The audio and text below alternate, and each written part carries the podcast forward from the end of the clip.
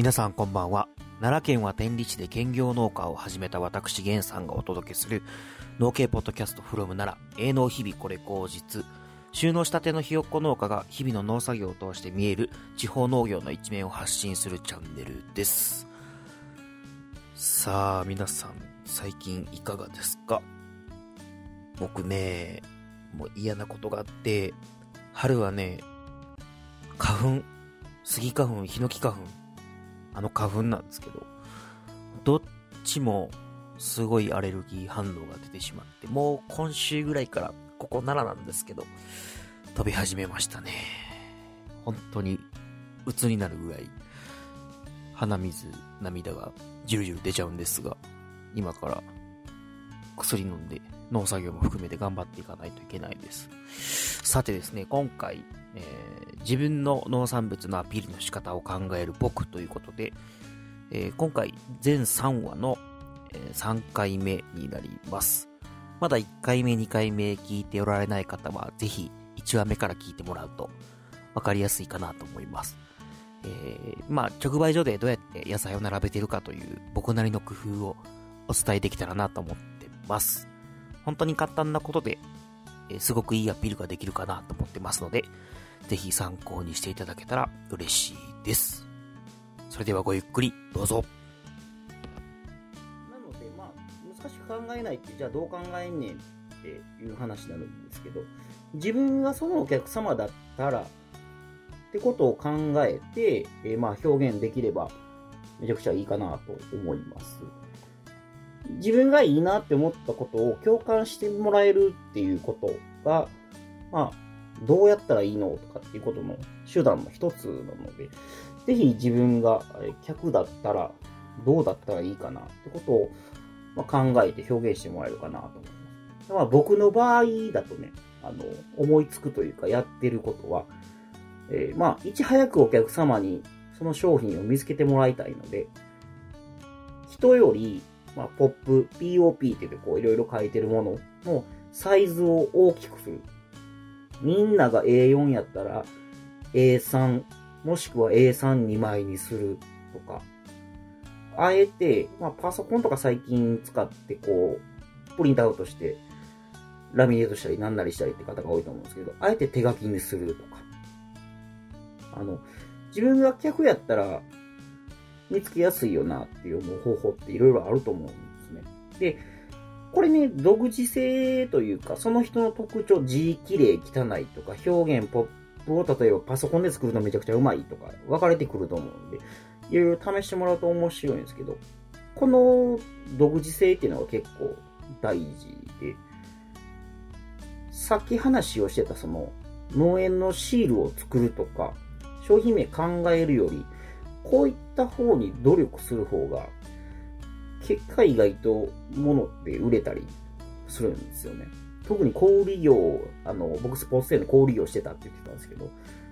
意外とそうなんですよね。まあ、こういったところを工夫していくと結構こう、売るっていうこと自体が結構面白くなってくるので、僕はね、あの、この農家になってから産直に物を持って行って売るっていうことが改めてめちゃくちゃ面白いんですよね。なくなるってこともそうですし、お客様の声を聞くっていうのももちろんなんですけど、こう自分の考えがスパーンってはまって、商品がバッてなくなったらめちゃくちゃ気持ちいいんですよね。なんかそういった目線とかでやってもらうと意外と面白いかなと思うのと、あの、よく手書きポップってあるじゃないですか。あの、ビレッジヴァンガードっていう、まあ本屋さんなんですけど、こう雑貨でこうバーって物を置いて、あの手書きのポップめちゃくちゃ書いてるみたいな。ああいうのは流行ってるんですけどね。あの、結構細かく書く方とかいらっしゃるんですよ。あの、例えばレシピをめちゃくちゃ細かく書いたりとかって言うんですけど、ほとんどね、あの、スポーツ店やってた時もそうなんですけど、誰も読んでないですね。あの、手書きのポップの文字数5字まで、5文字。5字までがね、あの、僕の中では正解ですね。アイキャッチしてもらうためのものなんで、だらだらだらだらこう、いっぱい書いても誰も読んでくれないので、何か特徴的な言葉をそこでポーンと投げてもらうと、意外と足止めてくれます。で、まあその、まあ手書きポップなり、ポップ大きくしたなり、いろいろこうして、アイキャッチをお客様にしてもらって、自分の野菜の目の前で足を止めてもらうってことが、結果すごく大事なんですね。で、まあ、そこから、まあ、野菜を手に取ってもらって、カゴの中に入れたりとか、レジに持ってってもらうっていうところなんですけど、まあ、一番こう、まあ、いろいろ僕の中でやったんですけど、これ話すとまたすごい時間が長くなっちゃうんで、一番効果あったなって思ったのが、そのまあ、例えば大根だと、大根を使った料理の絵、画像、画像ですね。僕の場合写真撮って、大きく何も書かずに、ドーンとこう、プリントアウトして置いとくんですよね。まあ、飾ったりとかすると、これ結構ね、あの、結果売れたってことですあの、レシピとか載せたりとかってよく見るんですけど、よっぽど特殊なレシピでない限り、あんまり書かなくてもいいかなって思います。あの、買われる方って歴戦の主婦なんで、まあ、農家飯とかこう、農家おすすめの食べ方みたいなのはあると思うんですけど、写真とか画像載しとけば、ある程度歴戦の主婦はイメージできるんで、ほとんど調理できちゃうんですよね。あの、レシピ1枚書くんやったら、その、例えば大根、さっき言ってた大根を使った料理5、6種類の料理画像をバーンって撮っといて、まあ日替わりでちょっと変えといてください。店員さんに言ってもらって変えてもらうだけで結構くるくるくるくる商品回ってったりするんですよね。まあ、ちまちま書いててもこう読んでる時間内、さっき言ってたその、やること多いんで、スーパーに来て物を買ってる方のお客様って、あの、他のものも買わなくちゃいけないし、ってこともあったりしますので、まああの、人が足を止めてくれて、料理画像とか置いとくと、それに関する野菜とかなどを、あの、売り場の担当の方が持ってきてくれたりもするんで、例えば、ふろふき大根やと大根一本なんですけど、まあこう、鍋物料理とかだと他の野菜も使ったりすると思うんですね。で、まあそういったものをドーンと乗せて、そこがコーナーになって人だかりができやすくなるんで、相乗効果埋めますし、まあお店としたら単価も上がりやすくなるし、お客様からしてもイメージしやすくなるし、というイメージなんですよね。まあ結構いいことだらけみたいな形で。で、まあ、総じて何が言いたいかというと、意外と答えってシンプルな表現で、一手間加えるだけで、商品って回ったりするかなって考えてます。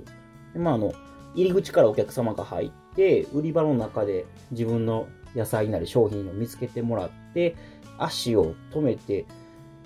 どう料理するか、どう食べると嬉しいかってことをイメージしてもらう。っていうことをうまく表現してもらえば、意外とこう、売れていくことのイメージって面白くなるかなと思っていま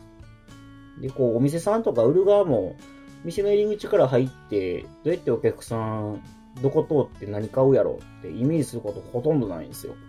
陳列する前って絶対そうしないといけないんですよね。うん。だって買うのはお客様ですし、毎日毎日その売り場にいないんで、うん。どう置いたらいいかなイメージつかないなっていう場合は、ぜひあの、お客様の入り口の方からお客様がフリーしながらとかでもいいので、やってもらえると、意外とここに置いてこうやってやればいいんじゃないっていうのはイメージできたりするかなとも思います。まあ、今日はここまでつらつら喋ってききましたが、まああの、聞いてもらってる方、リスナーの皆さんの意見とか、こういったことやると、うまくいったよ、みたいなことも聞いてみたいなと思います。ぜひぜひ僕も参考にしてみたいですね。はい。だーっと今日は喋ってきましたが、今回はこの辺でさよならしたいと思います。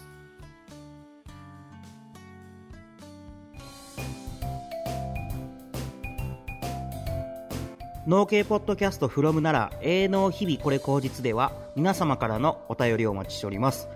スタンド FM のレターで直接お送りいただくか、ツイッターでハッシュタグ、営農日々これ口実、ハッシュタグ、営農日々これ口実でツイートしてください。